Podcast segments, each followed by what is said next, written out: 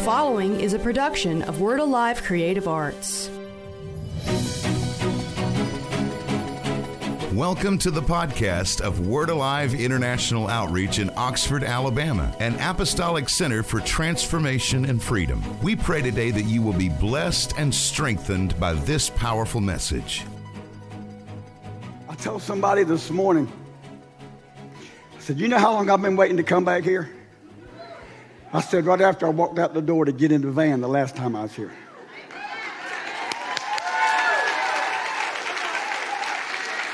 I love this place. I love this place. I love this place. I know we said in the beginning that we were going to not let this be common and celebrate what the Lord was doing in the earth before, uh, before He finishes. We're just going to celebrate what He's doing in the earth. Said we wouldn't let it become common. And uh, there's, there's testimonies and things that have happened, and we're going to celebrate them this morning, but we have to celebrate them with this kind of attitude.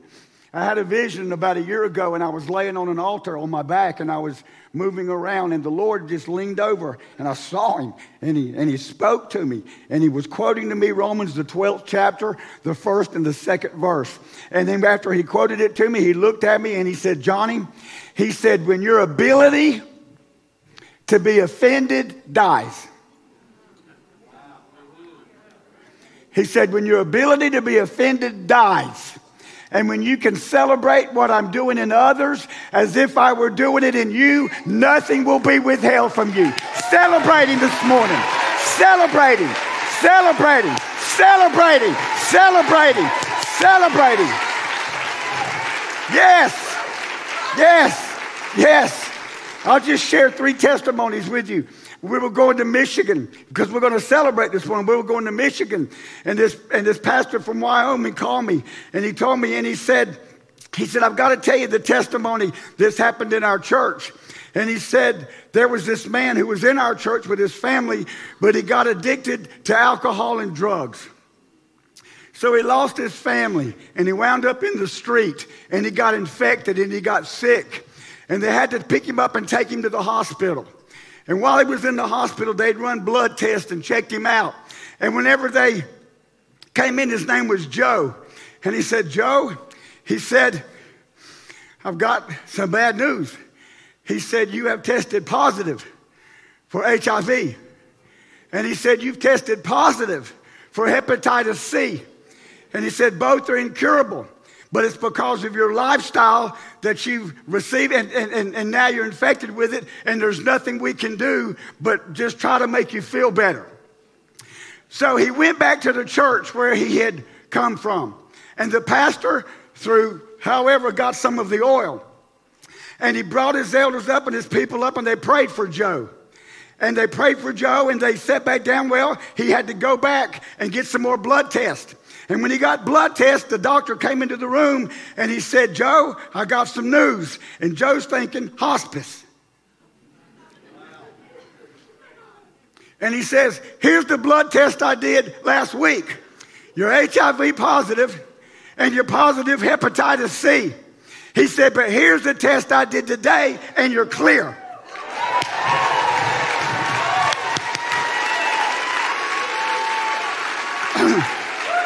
But he said, he said, he said, I've been doing this for 25 years. And he said, the, the doctor said this, I've been doing this for 25 years. And the only thing I can tell you is this has to be Jesus. That's what the doctor said. And then the doctor said, to make sure it's Jesus, I'm going to send you to a specialist. So they sent him to a specialist. And the specialist says, Joe, he said, you, you tested positive HIV and hepatitis C, and you're clear, brother. You're clear. Matter of fact, there's not a sign that you ever had it. But then he said, but then he said, we term you golden. And he said, what does that mean? He said, because there is no cure for hepatitis C, and you have been cured and healed of hepatitis C for the rest of your life. Your body is immune to hepatitis A, B, and C. Yes, You better celebrate it. You better celebrate it. Yeah, you better celebrate it. We got a testimony from a lady in Seattle was at a conference. And there was a woman there who had been raised up in human trafficking and her body was scarred up and she had cuts and leather looking skin and her body was all cut up. And the Lord spoke to a lady and he said, Take some of the oil and rub it on her face. So she gets the oil and rubs it on her face. And as she's rubbing it on her face, her face gets as clear as a baby's behind. Just as smooth, not a trace, not a cut, not a scratch. She looked 20 years younger.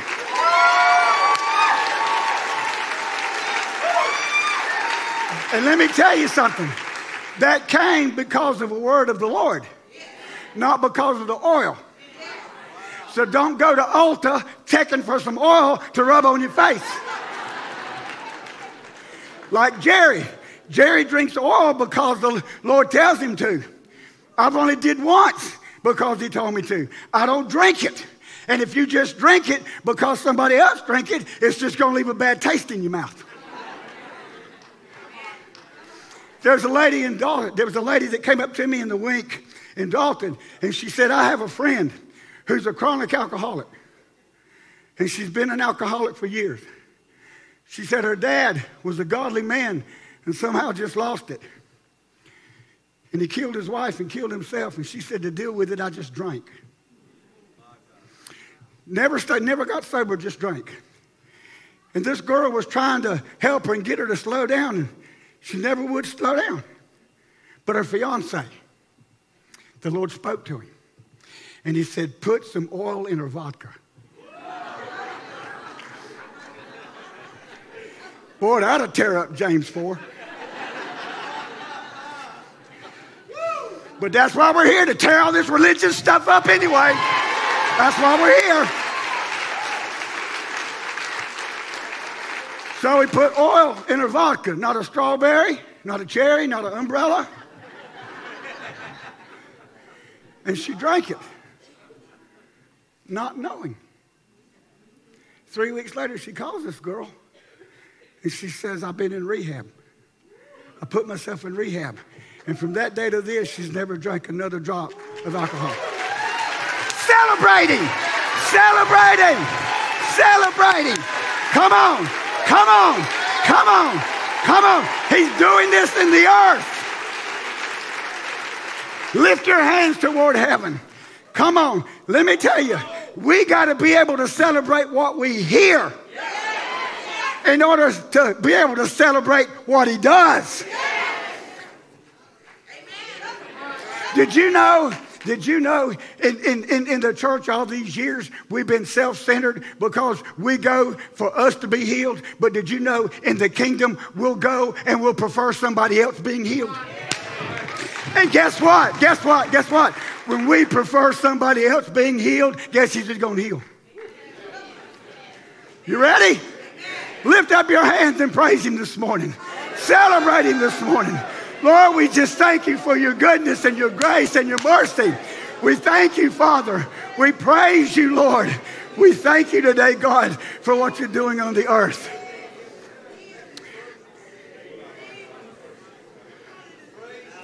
Now, here.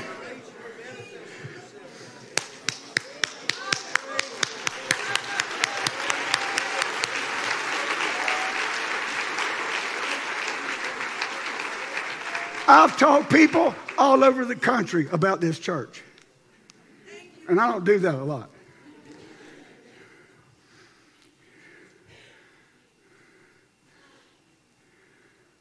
Because I believe your kingdom. I just believe that, your kingdom. Religion set up in the window one day and told the kingdom, You've embarrassed me. And the kingdom said, You ain't seen nothing yet.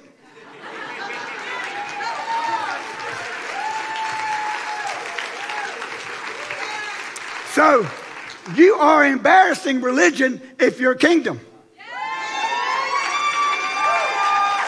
So, before you sit down Let's give Micah, let's give religion something to look at that we can aggravate her even more while we're in here today. Would you just lift up your hands and just begin to move a little bit? Would you just, would you just, would you just move a little bit? Would you just move a little bit? Would you just? Yes, yes, yes, yes, yes, yes, yes, yes.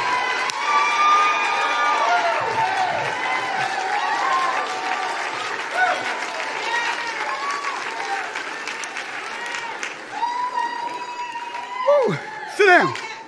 Sit down. I mean,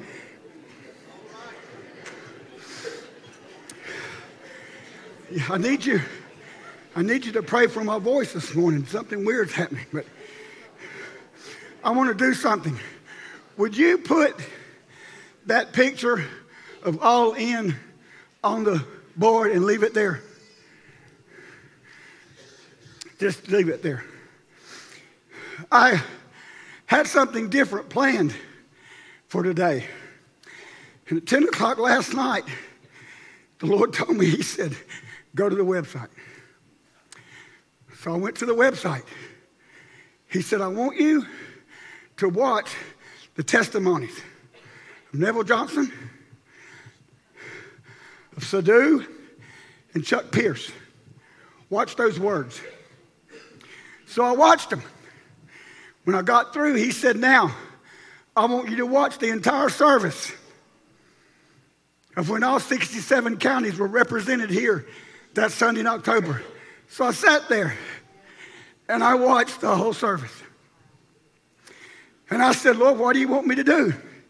He said, I want you to share what I've given you to share. And I said, but he said, because you're going, you're coming this morning to confirm what I've been doing. And I said, God, I'm not a Neville Johnson, I'm not Sadhu, and I'm not Chuck Pierce. He said, That's why I sent you.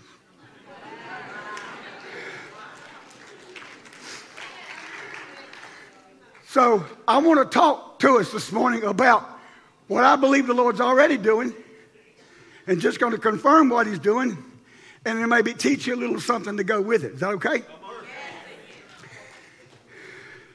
I've got this bracelet that I wear, and on it it has 33 AD in the word tetelestai.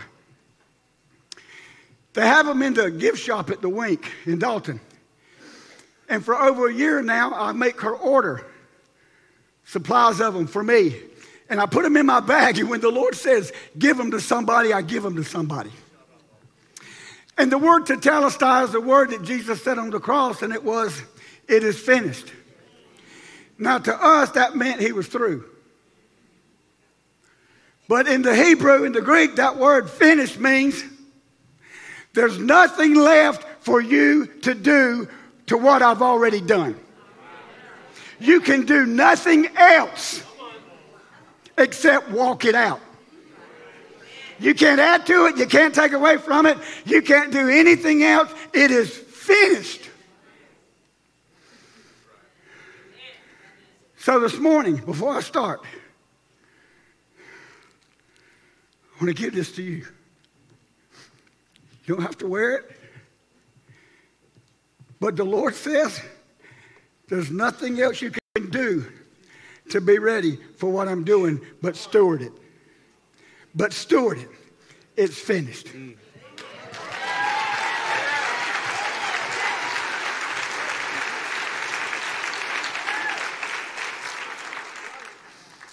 Holly, come here. I know you're the only one I talk to, so I don't know what anybody else does. but the Lord says there's nothing else you can do to get ready.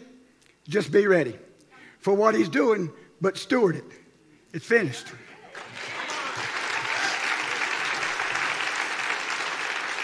Davy,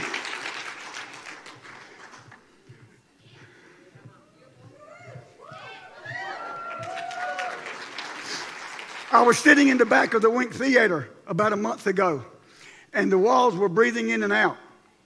And the Lord kept telling me, I'm expanding, I'm expanding, I'm expanding. And He said, The move's going to get bigger. And he said, he said, the attendance is going to get greater. And the move of my spirit is going to get greater. And the miracles are going to get greater, but it's coming in through the worship. So at the wink on Tuesday mornings, while everything goes on, we keep worshiping. We keep worshiping. There's nothing else you can do to get ready, to add to it. Just steward it.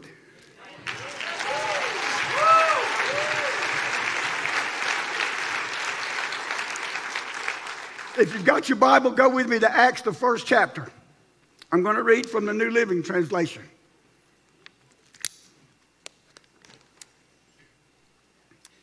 I'm going to confirm what the Lord's doing and maybe show you what a deeper revelation of what He's going to do.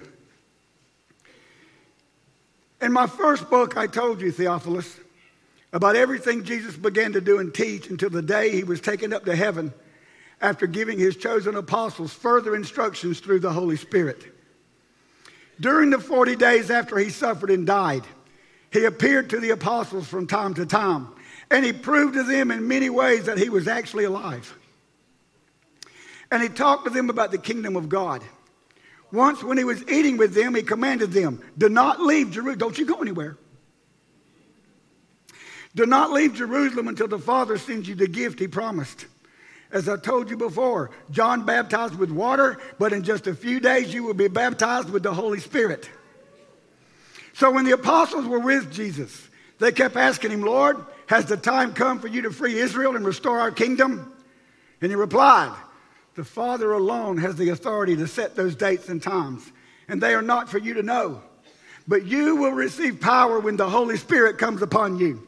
And you will be my witnesses, telling people about me everywhere in Jerusalem, throughout Judea, and Samaria, and to the ends of the earth.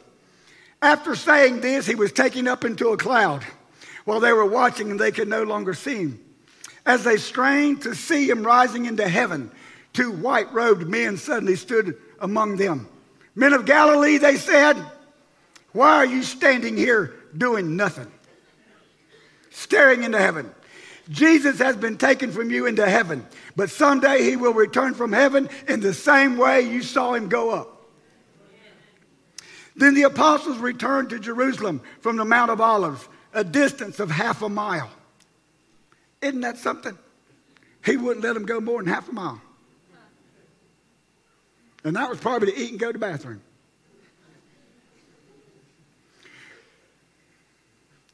When they arrived, they went to the upstairs room of the house, the upper room where they were staying. Here are the names of those who were present Peter, John, James, Andrew, Philip, Thomas, Bartholomew, Matthew, James, son of Alphaeus, Simon the Zealot, and Judas, son of James. They all met together and were constantly united in prayer, along with Mary, the mother of Jesus, several other women, and the brothers of Jesus. During this time, with about 120 believers were together in one place. Peter stood up and addressed them.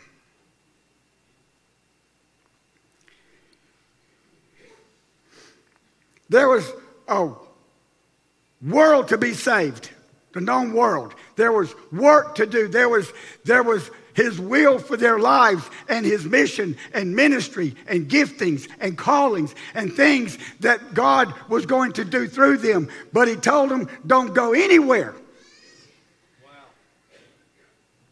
You don't have what it takes to do what I want you to do, so don't you go anywhere until the Father sends the gift, the Comforter. Now, there was, the whole world was messed up, but there was this little group of people that he said, This is what I'm going to do in this world through you, so don't go anywhere. So he says, You stay here. Now, the word core is the tough central part of the fruit that contains the seeds. The central most important part of something. A core can be a person of a family, it can be a family, a core can be a church, a core can be a city, a county, a state, a nation, a core can be a country. And I believe there's a core a remnant that God is going to use to reap the harvest of this end time move and usher in the return of his son. There was a core in the early church in the book of Acts that Jesus instructed to stay together in one place until they were baptized in the Holy Spirit. In relationship with Holy Spirit was the hunger for the Father and the power to do his will. In relationship with Holy Spirit was the relationship with the Godhead, the Trinity. In relationship with Holy Spirit was the ability to go to the world. In relationship with the Holy Spirit was the power to rescue, to convert, and disciple the known world for Jesus in the power of Holy Spirit. Today, now listen, don't knock me down till I'm finished.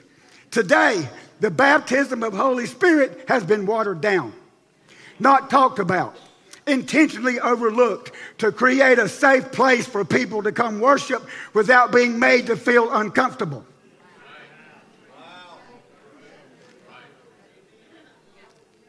They're keeping out what will make them comfortable in an uncomfortable situation. That's why they call him the comforter. The church is partly to blame for this uncomfortableness. The passion in the relationship with Holy Spirit in the early days has been replaced today by emotion with no relationship. So, in an attempt to justify, not correct, but to justify the error, the church has let the pendulum swing from one extreme to the other, and in doing so, has thrown the baby out with the bathwater. The baptism of the Holy Spirit has been watered down, intentionally hidden and not taught, not realizing we are raising up a generation that will not have the power to stand during the time of persecution that will play its part in the church reaping the harvest. I believe, say I believe. I believe. There's a core. There's a remnant, the true church that God is going to use in these last days to gather his harvest and usher in the return of his son. Where is this core? Where is this remnant? Where are they? I believe they're in the building. The same place the first core, the first remnant, the first church was before the outpouring of Holy Spirit. The core was inside a building with no anointing to go, no power to change the known world until He, Holy Spirit, came to this earth like a mighty rushing wind, causing an awakening and a movement that would never end, but would in the end prepare the earth for the return of Jesus. The focus was on the core, the remnant. And I believe today our focus again should be on the core. Now, there's where I get tension. Because the bulk of the church is focused on, and for every reason right, community and getting out into the community. And we come up with programs and we come up with methods and we come up with things to go out and win a community when the remnant, the church, is powerless. Don't sit down on me yet. It's time to resurrect the preaching and teaching of the baptism of the Holy Spirit to the hungry, to the core, to the remnant, to the church who are once again waiting inside the building for the outpouring of Holy Spirit who will go with them into the streets to gather a harvest that Jesus says is ripe and ready. Come on, pay attention to me. Pay attention to me. There's a remnant in the building waiting for power to leave the building. I'm telling you, when the baptism of Holy Spirit becomes a priority again, when the baptism of Holy Spirit is preached and taught again, when the baptism of Holy Spirit is received once again by this remnant, the church will once again leave the building and turn this world upside down. I believe it. I believe it. I believe it. Now, the focus was on the core. In Acts, the first chapter, verse 15, 120 people were in the upper room. In Acts, the first chapter, verse 4 and 5, Jesus instructed them Don't leave Jerusalem, but wait here until you receive the gift I told you about, the gift the Father has promised. For John baptized you in water, but in a few days from now, you'll be baptized in the Holy Spirit. In Acts 1 and 8, Jesus said, But I promise you this the Holy Spirit will come upon you and you will be seized with power. And you will be my messengers to Jerusalem, throughout Judea, the distant provinces, even to the remotest parts of the earth. The Holy Spirit fell on the day of Pentecost. In Acts 2 and 39, Peter told the people of Jerusalem who saw and heard the manifestation of Holy Spirit, For God's promise of Holy Spirit is for you and your families for those yet to be born, and for everyone whom the Lord our God calls to himself. It's for everybody. He's for everybody. He's for, look, look at me. He's for everybody.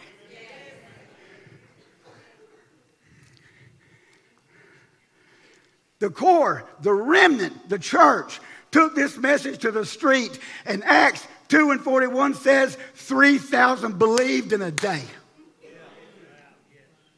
Acts 4 and 4 says, on another day, there were 5,000 more men that believed. Why else would the enemy want us to not preach and teach baptism of the Holy Spirit? The power that it took them to start has the same power that's going to take us to finish. And if the harvest in the end is greater than that in the beginning, 3,000 in a day and 5,000 in a day is a nothing compared to what he's going to do through us, through the car, if we're baptized and filled with the Spirit.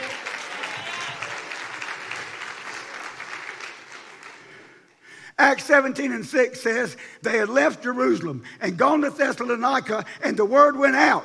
These men who have turned the world upside down have come here too.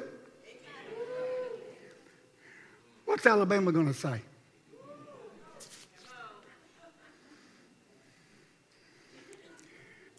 To have this kind of relationship with the Holy Spirit, you must have an appetite for Him to become your appetite. Let me tell you how my relationship with Holy Spirit has changed.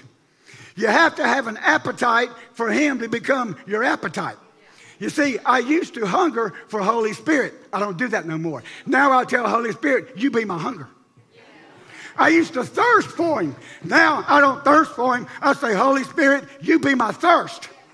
I used to desire him. Now I say, you be my desire.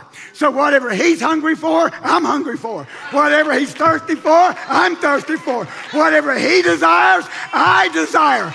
Filled to the Spirit.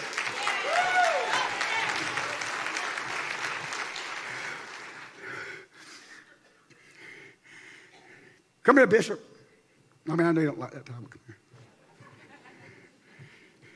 Let me just, I just got to show you something.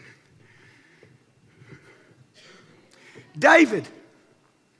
David is in the pasture writing.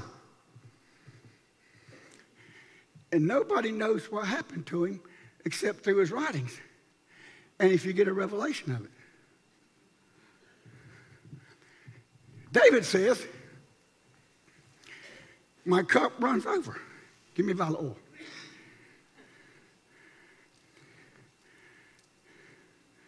David said, You have prepared a table before me in the presence of my enemy. In other words, what you have for me to eat, what you have for me to do, you set my table right in front of the enemy.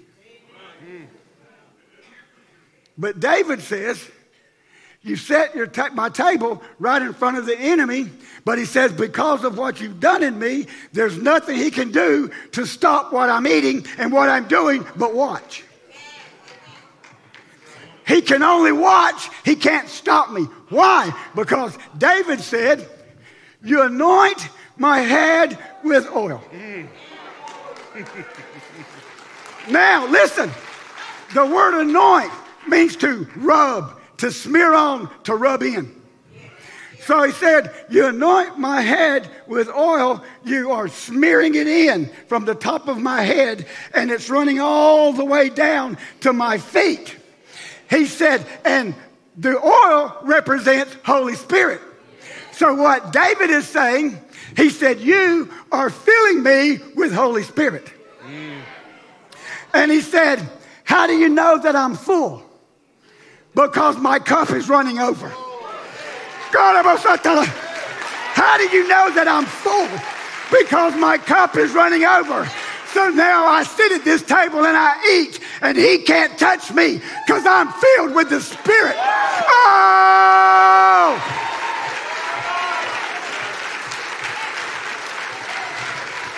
You see, I believe, I believe David was filled with the Spirit on that day. Why do I believe that?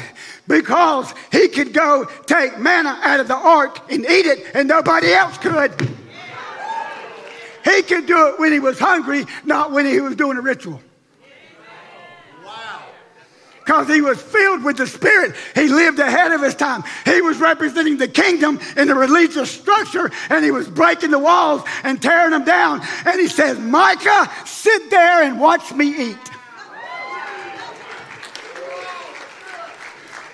He moved, it, he moved the ark, set up tents, raised the flap, and they came in and worshiped 24 hours a day. But a priest couldn't do it but one time a year, and he had to be careful. But David raised the flaps and said, Let's just do it till he comes back.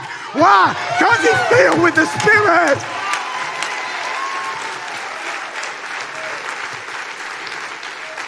Thank you. I said, Thank you. So, what I'm saying is, there's something to this being filled with the Spirit. No wonder religion, and no wonder this culture has told us don't do that. You'll run people off. Acts said they ran them in.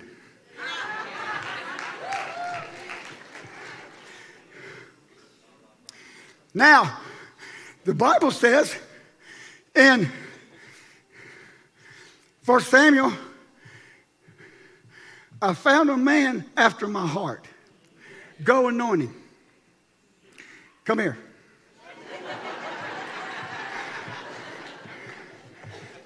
this is what I believe. This is what I believe.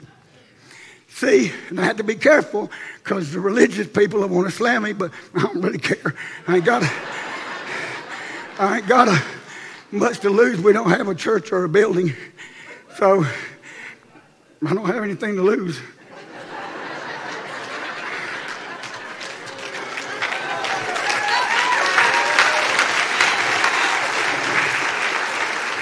But First Samuel says, and even in Acts, it says that he had found a man after his heart. I believe that's a bad translation. See, I,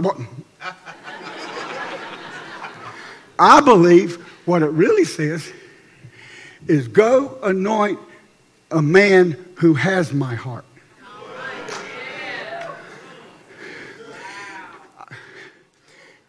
That's why the man that had his heart was filled with the Spirit before it was ever thought of. Because when you have the heart of the Father, you are at one with Him, and all that He has, you have. All that He is, you are. So, uh, yes, come on. So, I believe, I believe, I believe. The Lord said, Go anoint him. I found my heart. Guess what I believe? I believe the Lord has found his heart. I believe the Lord has found his heart. You better celebrate it. You better celebrate it. Come on, celebrate it. Celebrate it. Celebrate it.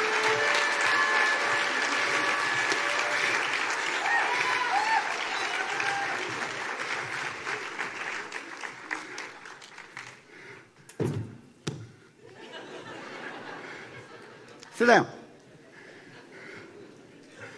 Now, God found a man with his heart, one with him that only says what I hear the Father say and only does what I see the Father do. John 5 and 17 says, My Father's been working until now, and I have been working. That sounds like two ministries.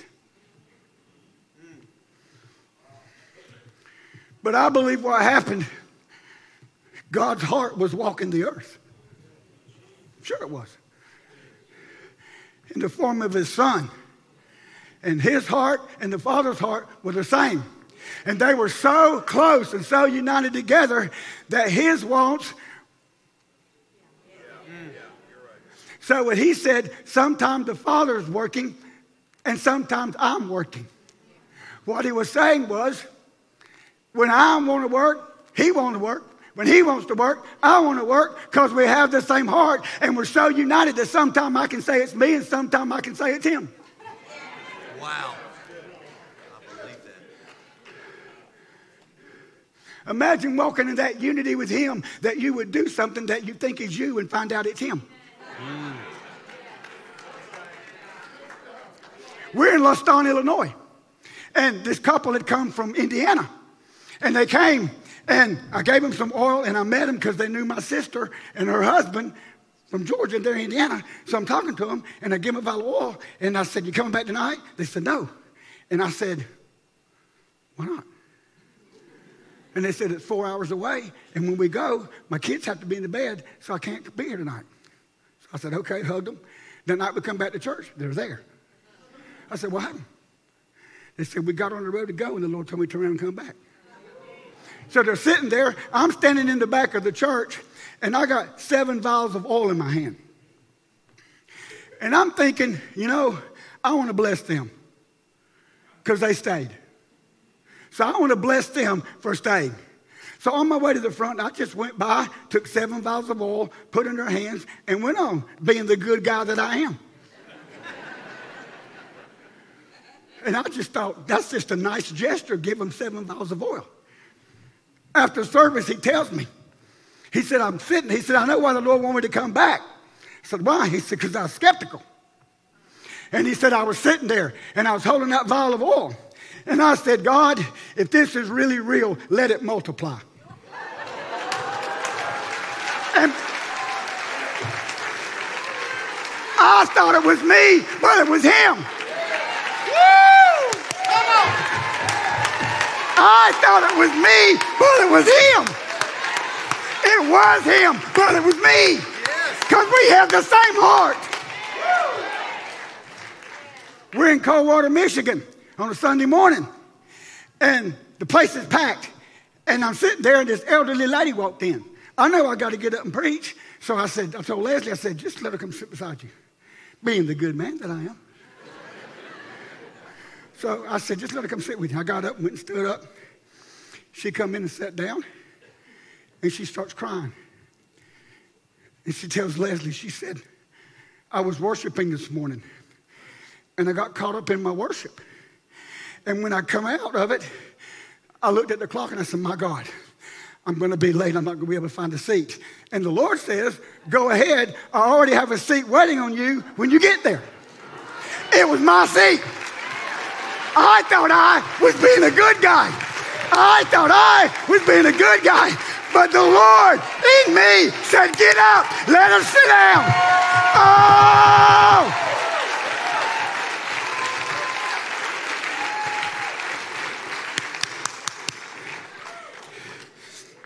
Mm. We're in Bethesda, Maryland. And I'm sitting at the table in the lobby, getting ready to head back south. Everybody's talking, and I hear the wind blow. And I look, and it's blowing in the room above my head. And I said, What is that? And I heard furniture moving. Nobody heard it but me. So I heard furniture moving. Then I had this vision that the wind is blowing inside this apartment, this room, and it's mine. And the furniture is being moved around. And then when it stops, the lights go on, and I look, and it's different. Some things that I had in the room that I thought were okay were gone. And some things that he had given me that I had placed them where I want them were moved around. I said, What are you doing? He said, I'm creating a place for you to inhabit. I said, That's wrong. I said, We're supposed to be creating a place for you to inhabit. He said, That's old wineskin. He said, I am now creating a place for you to inhabit. So when you let me come in, I'll take over, and the things I didn't put in there, I'm going to take out. And the things I put in there, I'm going to move them around where I want them, and you're just going to inhabit my place. Oh! So he tells me, he says, This is what I'm doing. He said, I'm, oh God, I can't get it. He said, I'm exposing and I'm revealing. He said, in this place that you inhabit, he said, I'm exposing and I'm revealing. I'm exposing everything that's in the dark. And he said, there's a difference between exposing and revealing. He said, exposing, I'm bringing the darkness to the light. And he said, revealing, I'm going to reveal the truth to you about what was in the dark. That's what he's doing on the earth. He's bringing everything to the light and then showing the truth about what it was, who it was, the motive, and everything. He's going to expose them, reveal to us the truth. 2020.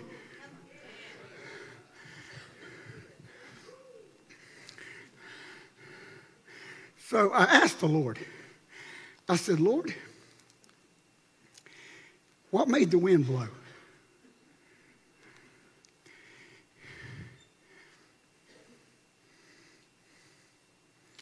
And he told me, he said, What made the wind blow, Johnny, was you praying in the Spirit.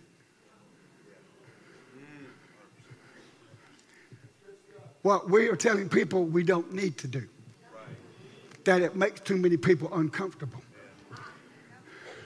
That he told 120 people, Don't you go nowhere until he comes. Because you won't be able to do what I want you to do until you can pray in the Spirit.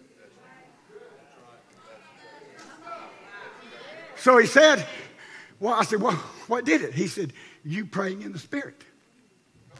Now listen, we've taken Scripture, religion has, and justified us not praying in the Spirit and speaking in tongues. We've justified it, and we've used Paul to justify it. When we get up, now you don't need to be doing that because you're edifying yourself. See how we've turned it around? You don't need to be doing that because you're edifying yourself. You, are supposed to watch out for your brother. Well, since when did you start doing that? he said he's supposed to, okay, listen to this. Listen to this. 1 Corinthians 14 and 4 says, He who speaks in a tongue edifies himself. That's where they got it. But they must not have had things where you can look at what words mean back then. Because the word edify means to promote growth in Christian wisdom, in affection, in grace, in virtue, in holiness, and blessedness. Why would Paul tell us not to do that? Why would Paul tell us not to pray in the Spirit that would cause us to grow in wisdom and holiness and perfection and blessedness? That's why Paul said, pray in the Spirit. Pray in the Spirit. Pray in the Spirit. Pray in the Spirit. Jude 1 and 20 says, But you, beloved, building yourselves up on your most holy faith, praying in the Holy Spirit. The word building means to make progress, to rise like an edifice higher and higher. That's what he told those cats in that upper room. He said, You pray, and when you begin praying in the Spirit, he said, You're going to begin to walk in holiness and perfection, and you're going to grow, and you're going to have wisdom, and you're going to grow like a tower. And when you walk into the streets of Jerusalem and Samaria and Judea, no weapon formed against you will stop you. You can eat at that table, and all he can do is watch. I, I, I, tell you, when you go to the counties in Alabama, the enemy cannot stop you spirit filled. He can only watch you eat. He can only watch you eat.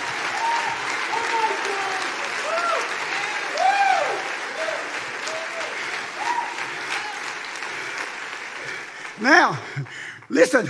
Romans 8, 25 through 28 says, But if we hope for what we don't see, with perseverance we wait eagerly for it. He said, We're waiting and praying for God to answer our prayer. Verse 26 says, In the same way the Spirit helps your weakness. What's our weakness? Waiting and not knowing how to pray. So he says, The Spirit helps you in your waiting and not knowing how to pray. So he says, at times, you don't even know how to pray or know the best things to ask for. So it helps our weakness. And he says he does it with groaning. Groaning is a result of moving from words to a deeper realm of communication. Groanings, we move into a realm where we're one with the Father in the Spirit, and at that moment, we're feeling His heart for what Holy Spirit is praying for us through us. Do you know why you hurt for Alabama? He hurts for Alabama. when, when you groan in the Spirit, you are just a conduit of His groaning. he is groaning through you because you have one heart at one with the Father. You hurt because it's His hurt that you're feeling in the Spirit and you're groaning. Yes. Now, listen, listen, listen. Now it says, He who searches the heart knows what the mind of the Spirit is because he intercedes for the saints according to the will of God. Come here, Jerry.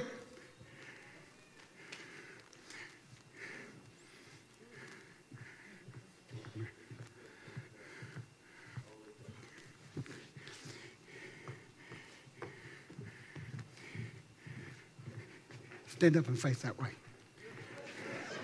I mean, please. Come back here. Come back here.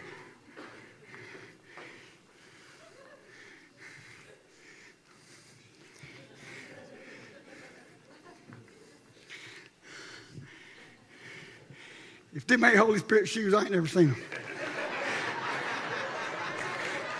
so listen, listen. The scripture says the scripture says that the heart of the Father, that Holy Spirit knows the heart of the Father. So he said the way that he could get his heart into his heart to want what he wants to do, what he wants him to do, is to send his heart. So the Son had to go back to the Father so he could send his heart in the Spirit. And he knows the will of the Father. He knows the desires of the Father. So if he can get them into here, and then you begin to want his desires and his will with his passion, with his love, because you now have his heart. Now, his heart is now becoming your heart, and you're praying for things, and you don't know why. You're growing, and you don't even know why. Because he's saying that if I can send him who knows my heart and put him in you who has, you have my heart, he said, now I can take you to him, and you and him and him can be one, and you can live in the Spirit and move in the Spirit because you all have the same heart. From the throne to the earth to the world.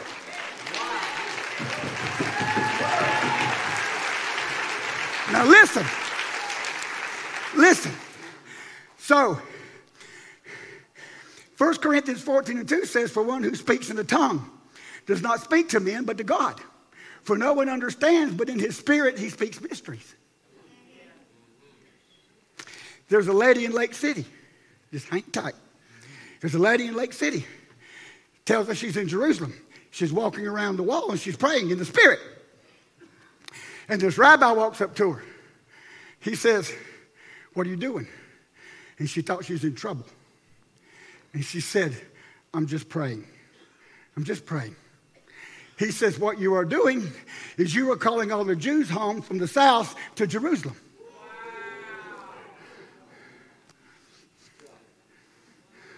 A minister that we know who now is in politics says, I don't want to be in politics. I don't know how I got in politics. I didn't ask to be in politics. And the Lord said, Yes, you did. He said, When did I ask to be in politics? He said, All those mornings that you were in your closet praying in the Spirit. You didn't know what I wanted of you, but you submitted to my will through him.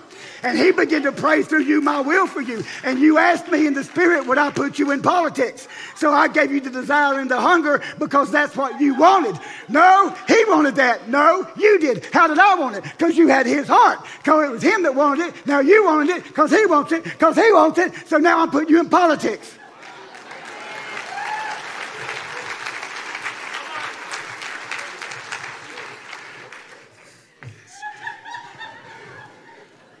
So now that's probably a reason for some of you not to pray in the Spirit.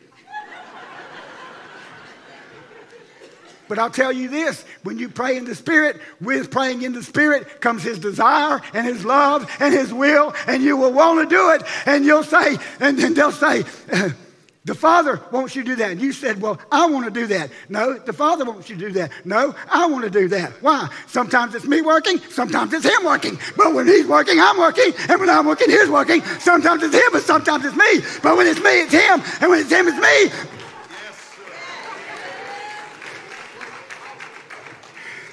now, come here, let me say something. Yes, sir. You stay right there. Come here, Jerry.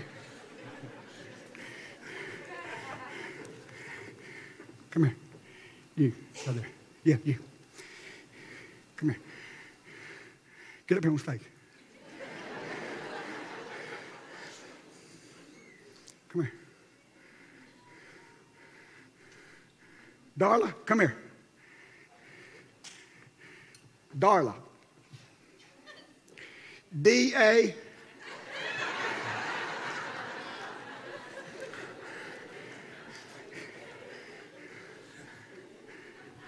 Will you come help me? No, right here. Yeah, yo, you come on. Yeah, I'll take you. Yeah, I'll take you. Come on. You're going to be sorry I did, but come on. Now, there were some things we were going through, and I was frustrated. And Leslie says, I call her and I told her what's going on, and I was riding in my truck. She said, Pray in the Spirit. I said, okay. So I hung the phone up and I said, Lord,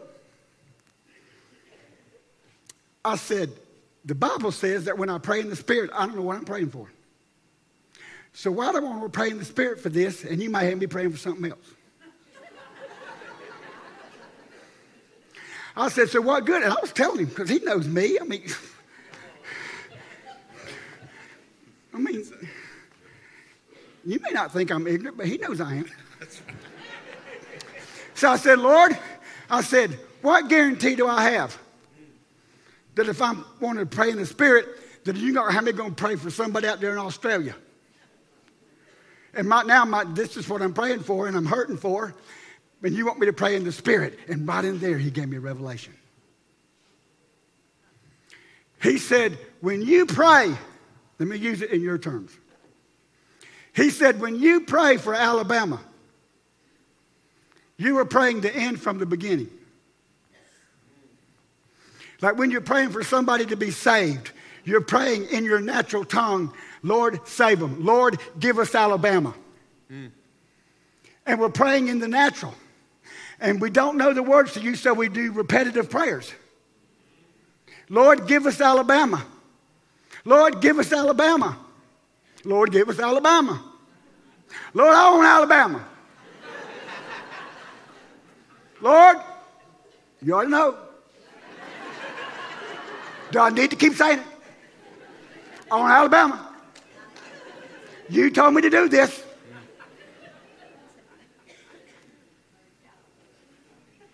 And I'm praying the end from the beginning. But now the Lord knows the things that have to fall into place in order for me to get Alabama. So, Doors have to open. People have to be willing to listen. Sources have to come in. And you got to go in there with love. All that is in God, want Alabama. Mm. I want Alabama. Lord, I want Alabama. Lord, I want Alabama. Lord, I want Alabama. Alabama, Lord, I want. And he said, pray in the Spirit. And I said, what are you talking about? All right, go back. Go back. Go back. He says, when you pray in the natural, you pray the end from the beginning. That's why it says, go ahead and celebrate it now. Yes. Go ahead and celebrate Alabama now. Go ahead and rejoice now because you're praying the end from the beginning. So if you believe the end result is what you're praying, he said, celebrate now. In the world, you celebrate after you receive. In the kingdom, you celebrate before you receive. So celebrate Alabama now. Stand up and celebrate Alabama. Stand up, celebrate Alabama. Oh, yes, yes, yes, yes, yes, yes, yes, yes, yes. Celebrate it, celebrate it, celebrate it.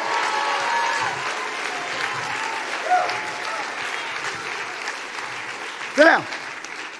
So he says, I said, All right, Lord, tell me what I'm doing. He said, Johnny, when you pray in the natural, you are praying the end from the beginning. But when you pray in the Spirit, you are praying specifics for things to come into place and work so the end result will happen. So here's what I'm doing. Your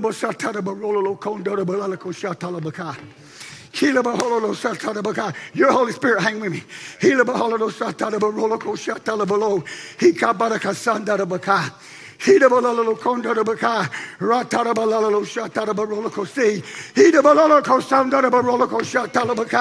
God, I still want Alabama.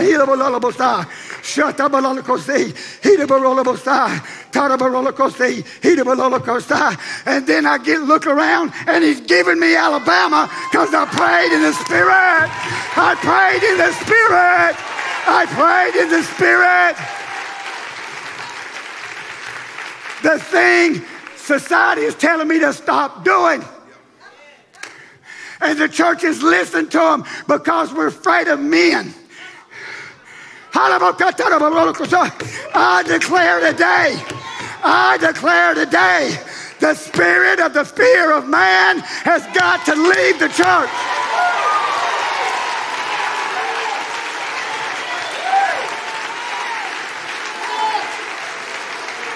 Come on.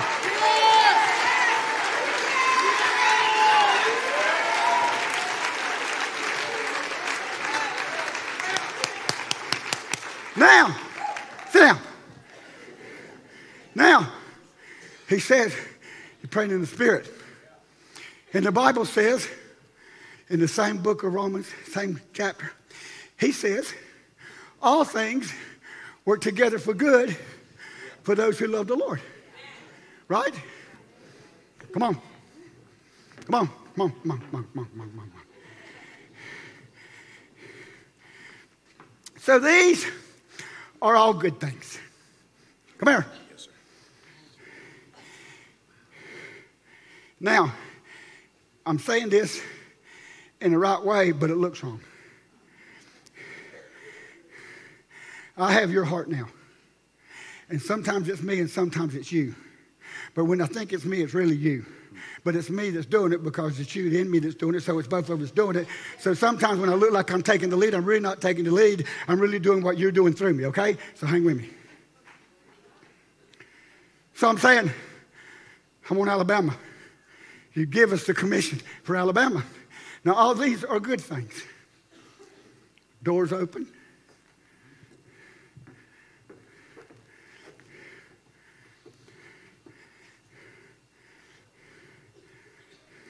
situations happen. Resource comes in. And it's all covered in love. And we say, yes, all things work together for good to those who love the Lord. And so we're just thankful today that we didn't have much opposition, but we just prayed and all this stuff just came together. Glory to God. And so that's how we look. But he says all things work together for good. Right? Mm-hmm. All right, go back to your place.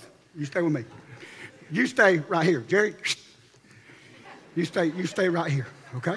You stay right here. Now, the Bible says in Colossians, let me get to it.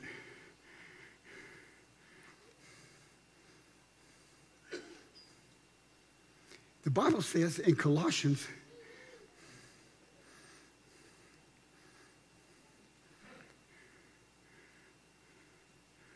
it's, in Colossians 1 16 through 17 in the Passion Translation. It says this For in him was created the universe of things, both in the heavenly realm and on the earth, and all that is seen and all that is unseen. Every seat of power, realm of government, principality, and authority. It all exists through him and for his purpose. He existed before anything was made, and now everything, say this with me, everything. Everything finds its completion in him. Now, I highlighted the word principality, took everything out but that word. For in him was created principalities, all that is seen and unseen. Every principality, it all exists through him and for his purpose. He existed before principalities were made. And now every principality finds its completion in him.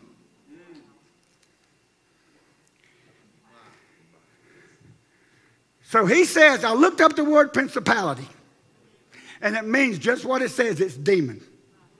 It's demon. Now, if the word is right, he says every demon was created to fulfill my purpose. That's not what religion told us. He said, it, it, he said, even its completion is in him. Mm. Come here. Face me. You're the demon.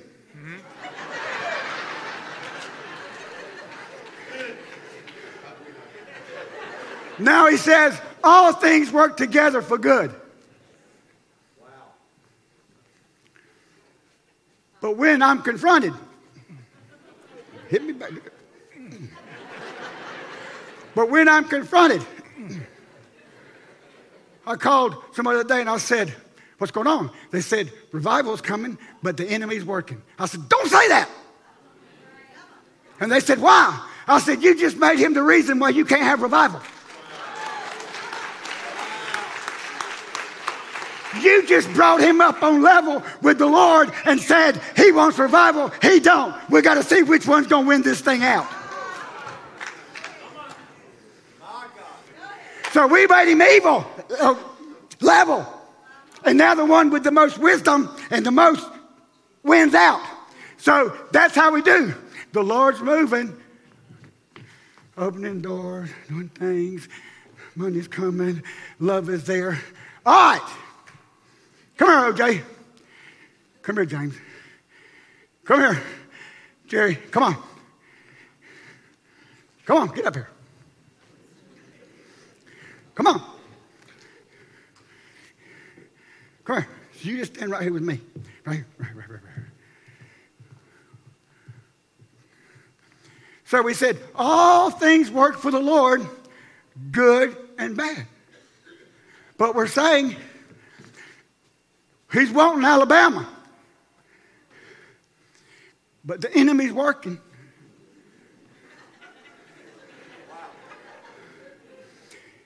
But yet we don't want you to know the enemy's working. So we say, How's it going? We're blessed and highly favored.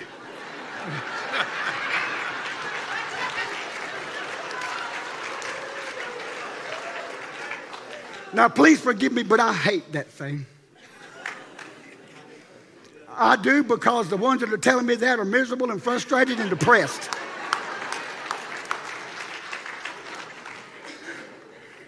But he says, the enemy's working.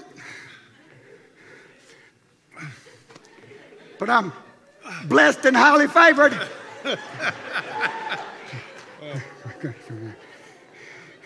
and then when I hear the word, and God help me, but I got nothing to lose. And, and, and somebody will preach, you know, oh, that's so good.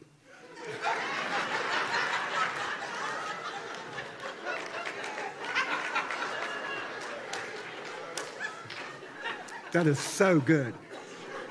So good. But I'm blessed and highly favored. so these things come along to stop it, to steal, kill, and destroy. Now, in John 10 and 10, Jesus said, I've come to give you abundant life. And that word abundant means I came to give you more than what's necessary to do what I called you to do. He said, He said, but the enemy comes to steal, kill, and destroy. Listen, he didn't say, I'm sending the enemy to kill, steal, and destroy. He said the enemy is coming to kill, steal, and destroy. That's what he believes. But the real reason he's coming is to fulfill your purpose in me for Alabama.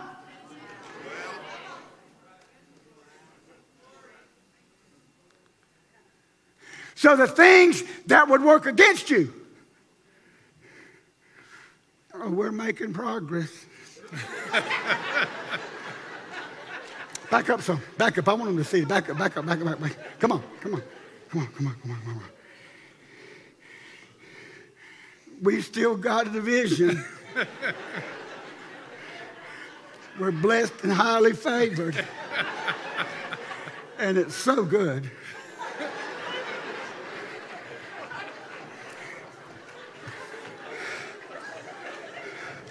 But he said, all these good the doors are open, the opportunity's there, the resources are available, and love fills the air.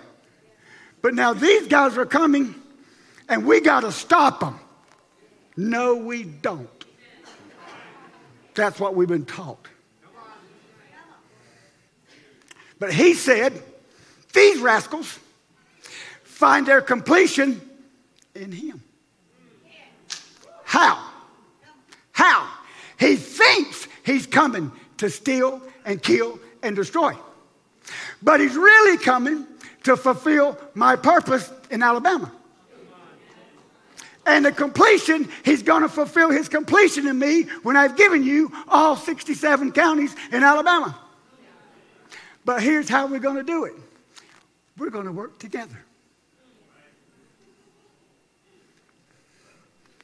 Because he said, who am I listening to?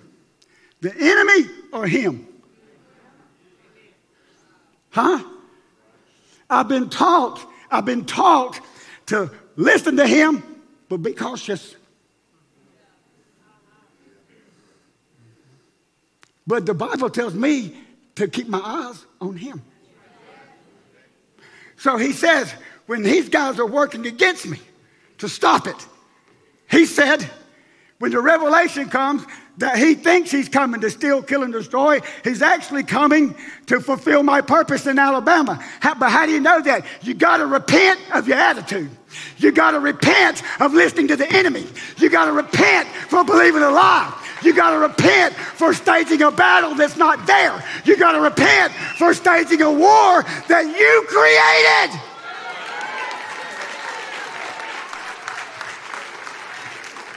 How? Because when, all right, guys, because you come with me, all right? So when I repent, what is repent?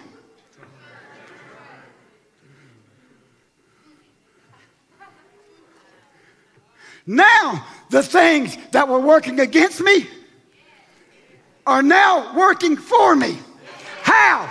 He's drawing me and he's pushing me.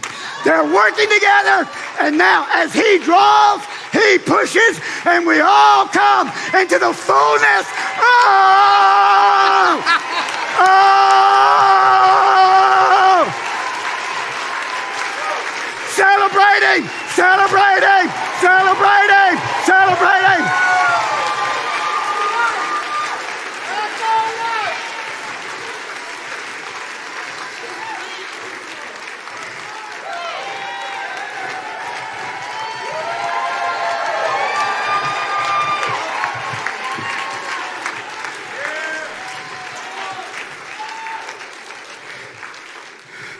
So, guess what? The things that worked against you, you won. Look at this. Stay right here with him. Look, you got the door open. You got resources. You got opportunities. And you got love. Come here. But now he tried to stop you. And now He's working for you. And now, what tried to stop you comes in. What tried to kill you comes in. What tried to destroy you comes in. And what now tried to steal from you gives to you. What tried to kill you now gives you life. And what tried to destroy you gives you resource. And look, look, look, look. The more you keep your eyes on Him, the further away He gets.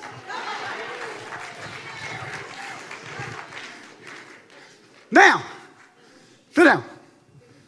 Please. I'm almost through. Now, now, now. Put that put that picture up that I gave you if you will. When the Lord was giving me this about focusing on the core, I was feeling a little troubled because that's not what's happening. We're all worried about community and those in the street doing it powerless.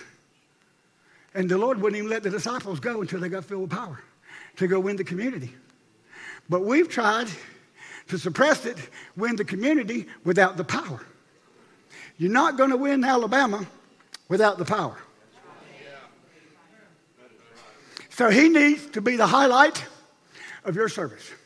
Holy Spirit needs to have the seat that whatever He wants to do, He can do, however He wants to speak, however He wants to dance, however He wants to move. He needs to have freedom for us to move. And it starts in here. Now we're going to Michigan and we stop in Kentucky to eat. And I said, Lord, you got to show me a sign that this is you. And I sit down and that sign stares me in the face. And it says, Make happy those who are near, and those who are far will come. Wow. In a Chinese restaurant.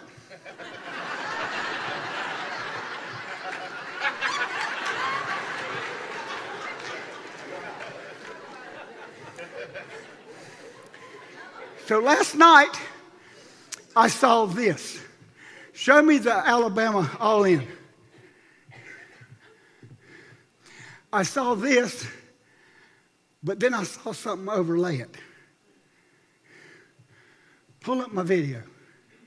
The Lord told me to go watch the Bonanza intro. Stop it, stop it, stop it, stop it, stop it, stop it. Stop it. Stop it. The Lord told me to go watch the Bonanza intro. So I went and watched, looked at the Bonanza, put it up there, but don't start it. So the Lord told me to watch the Bonanza intro, so I go to it and I look at it and I'm thinking,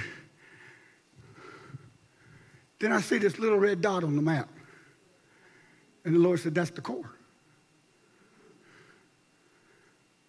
Watch what happens to the core and then what happens to the map. Play it.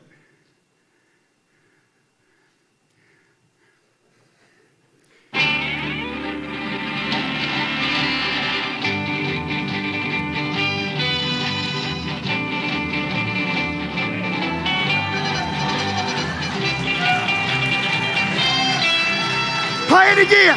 Play it again. Play it again. Play it again. Play it again.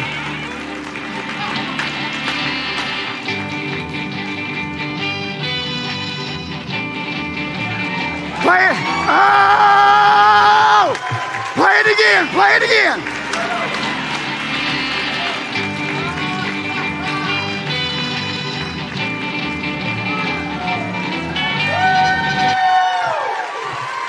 Now, now, that dot is Oxford and there's Alabama. Now play it. Oxford. There goes Alabama.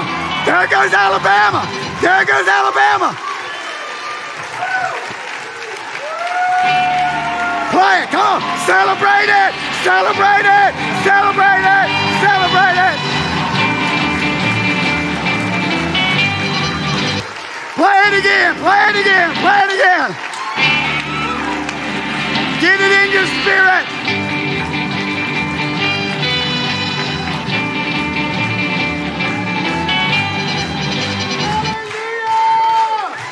Play it again, play it again.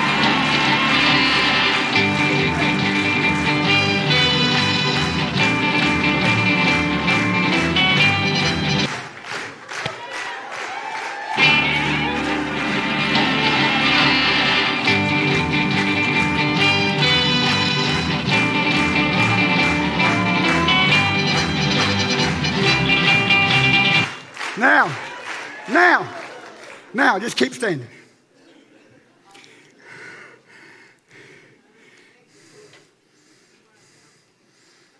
Hmm.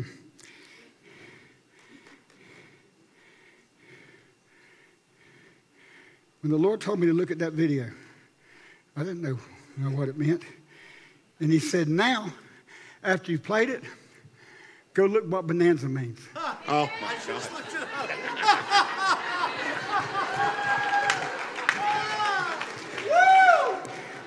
Bonanza means a situation or event that creates a sudden increase, aka harvest. Come on, celebrate it! Celebrate it!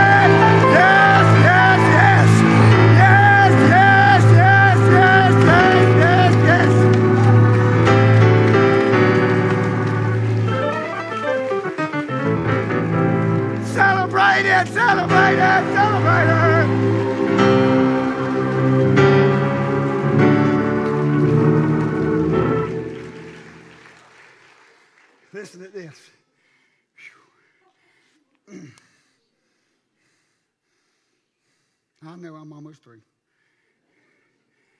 The Bible says in John 20 20, you can stand up a few minutes, right? I never said I was closing, I just said stand up. John 20 and 20 20, John 20 20. Wow. This is going to be a popular verse this year. John 20, 20. When Jesus had come in, been risen from the dead, and he walked through the door, and the disciples saw him. It says,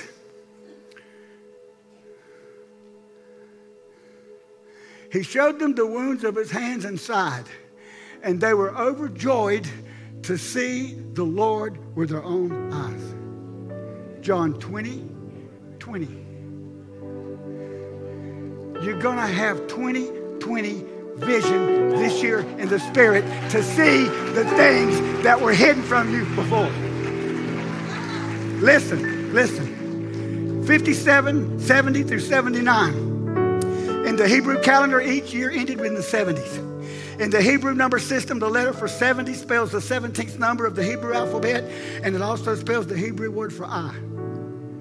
Throughout the past 10 years, our minds have been repeatedly reminded, continually drawn to the importance of looking with heavenly vision to see. 5780 in this decade spells the 18th letter of the Hebrew alphabet and it spells the Hebrew word for mouth. In this new decade, we are to declare into the natural what we have seen last year in the spirit.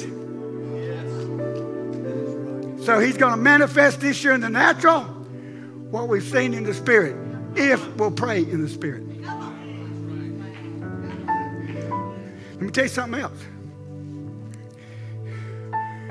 Psalm 139 and 12 says, Indeed, the darkness shall not hide from you, but the night shines as the day. The darkness and the light are both alike to you. Come here.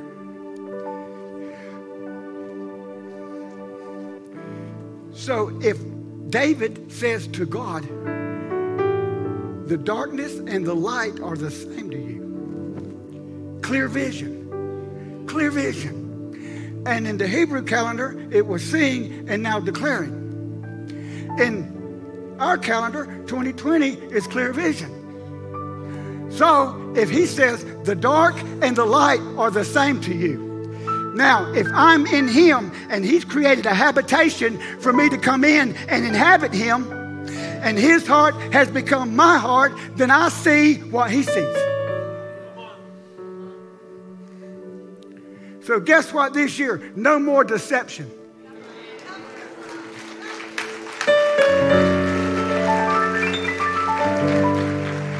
No more hiding in the dark to catch us by surprise. Because now the darkness and the light are the same to us. They're the same to us. They're the same to us. We see as clear in the spirit as we do in the natural. The darkness and the light are the same to us.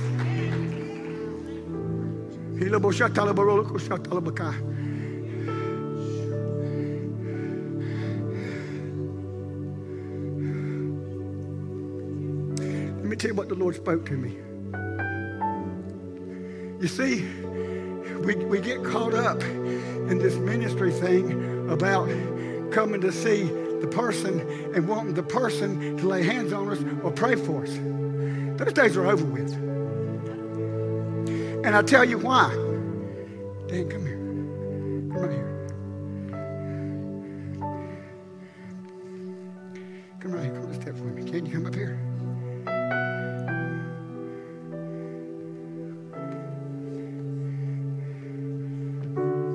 You see, here's how we've been. Now, I used him so nobody get offended at me. Here's how we've been.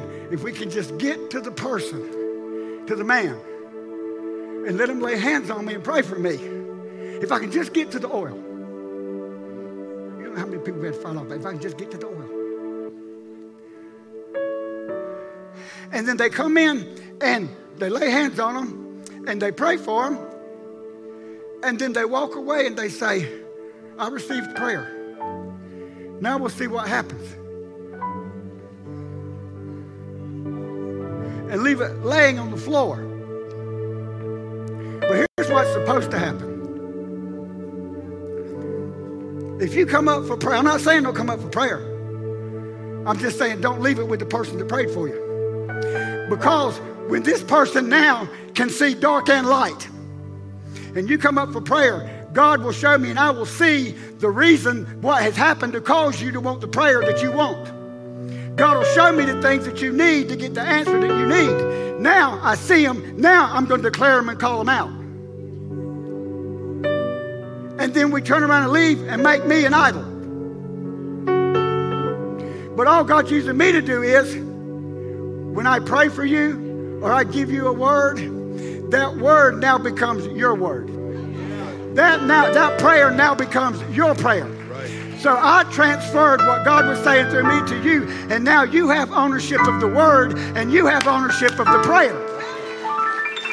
So it's no longer me praying for you that you settled for. Now I just gave you the word of the Lord. That word of the Lord becomes you, and now you take it back to your seat, declaring it. You take it back to your car, declaring it. You take it back to the house, declaring it. You take it back to work, declaring it. You take it back before the Lord, declaring it. You take it back and you declare it over and over and over and over and over and over and over and over and over. You declare it because it becomes yours. You hear me? You hear me? It's now yours. You see, we want to line up for the prophet. God help me. I'm not being. We want to line up for the prophet and get a word. Can I just tell you something real quick? Religion is the worst for building you a platform, putting you on it, pushing you off, and then blaming you for falling.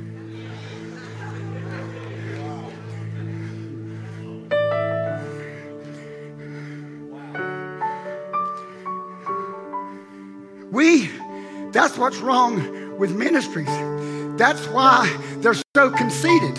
That's why their nose is up in the air and we blame them. We're the ones made them that way. We made them an idol because we'd rather for them to give us word than us get one. So when they give us a word, there's a man. Those days are over. They're over. You know what we've done if we don't watch it? We've done the same thing with worship leaders now. Because now we're saying, we don't we know this move of God, there's not gonna be no preaching, not gonna be no preachers. It's just gonna be just worship and, and, and we're just going and so we've taken worship leaders and we've we've dressed them up and we've made them idols. And now we look at and we're doing the same thing we did to the preacher.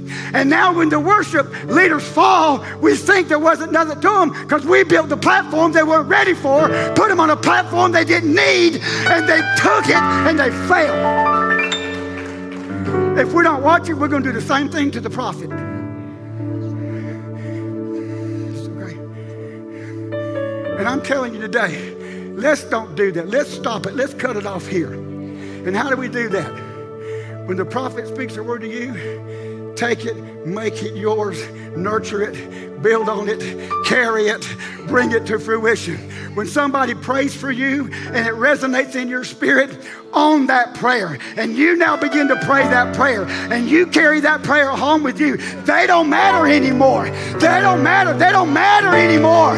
It's now your prayer, your word. And you're praying it back to the Lord.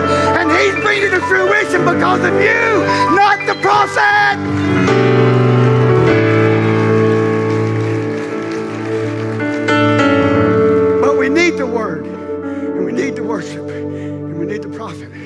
But we need them in perspective. Now, here's what we're going to do. Boy, I feel like I've cut the rug out from under you looking at me like you busted my bubble. I didn't mean to bust your bubble.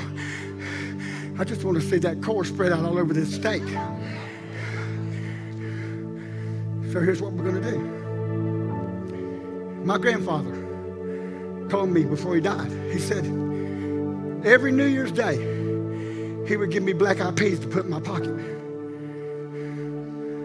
And he would tell me, if you have these black eyed peas in your pocket, you will never want for anything for this next year.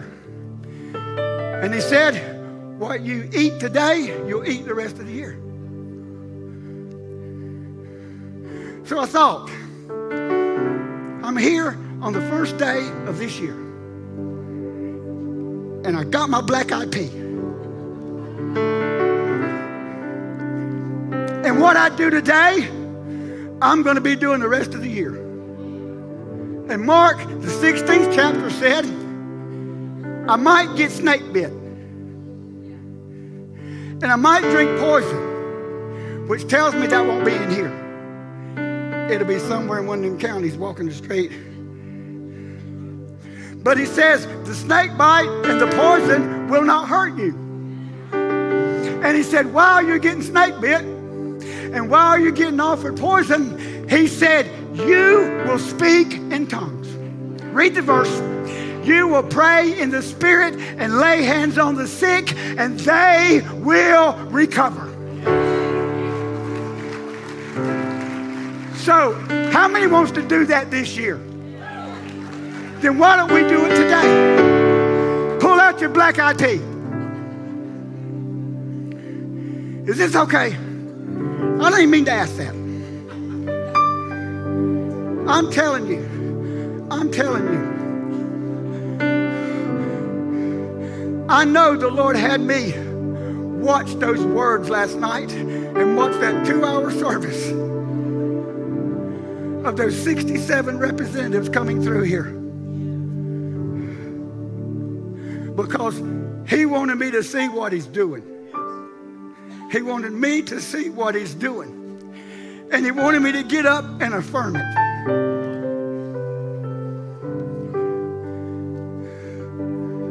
So here's what we're going to do take your lid off.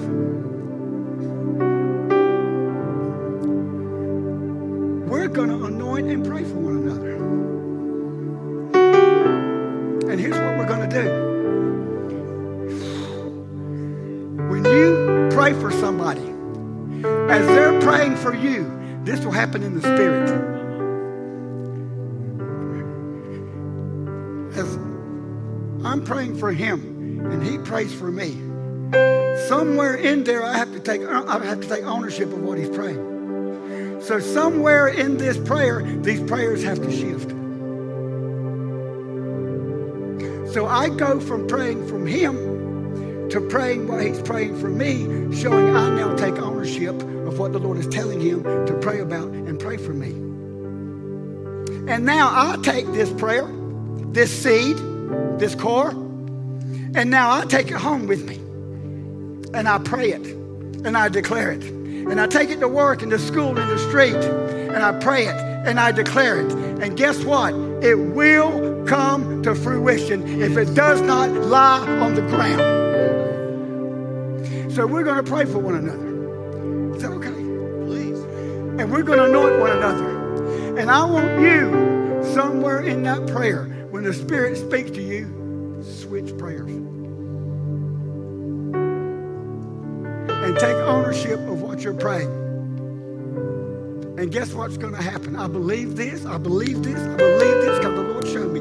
Guess what's going to happen? Put that picture of Alabama back up again.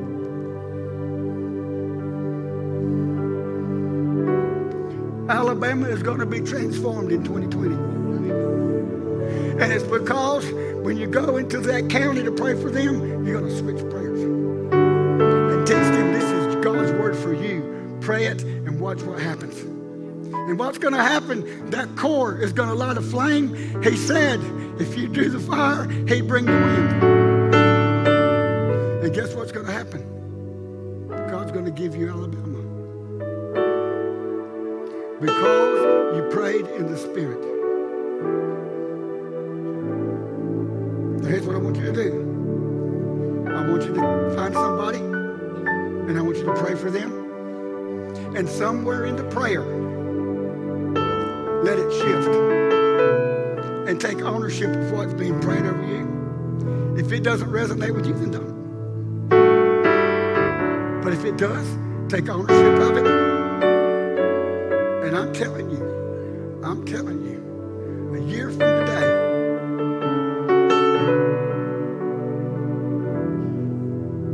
that map will be burned up. Because there was a core in Oxford, Alabama,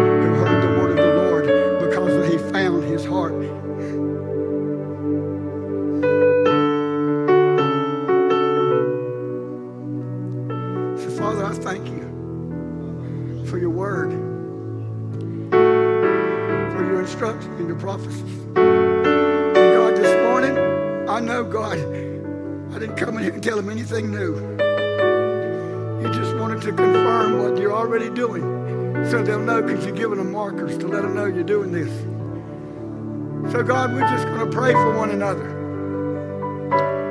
And when you tell us we're going to swap and we're going to take ownership of these prayers, and the church is going to leave the building, and we're going to go out and burn up Alabama, and you're going to bring the wind.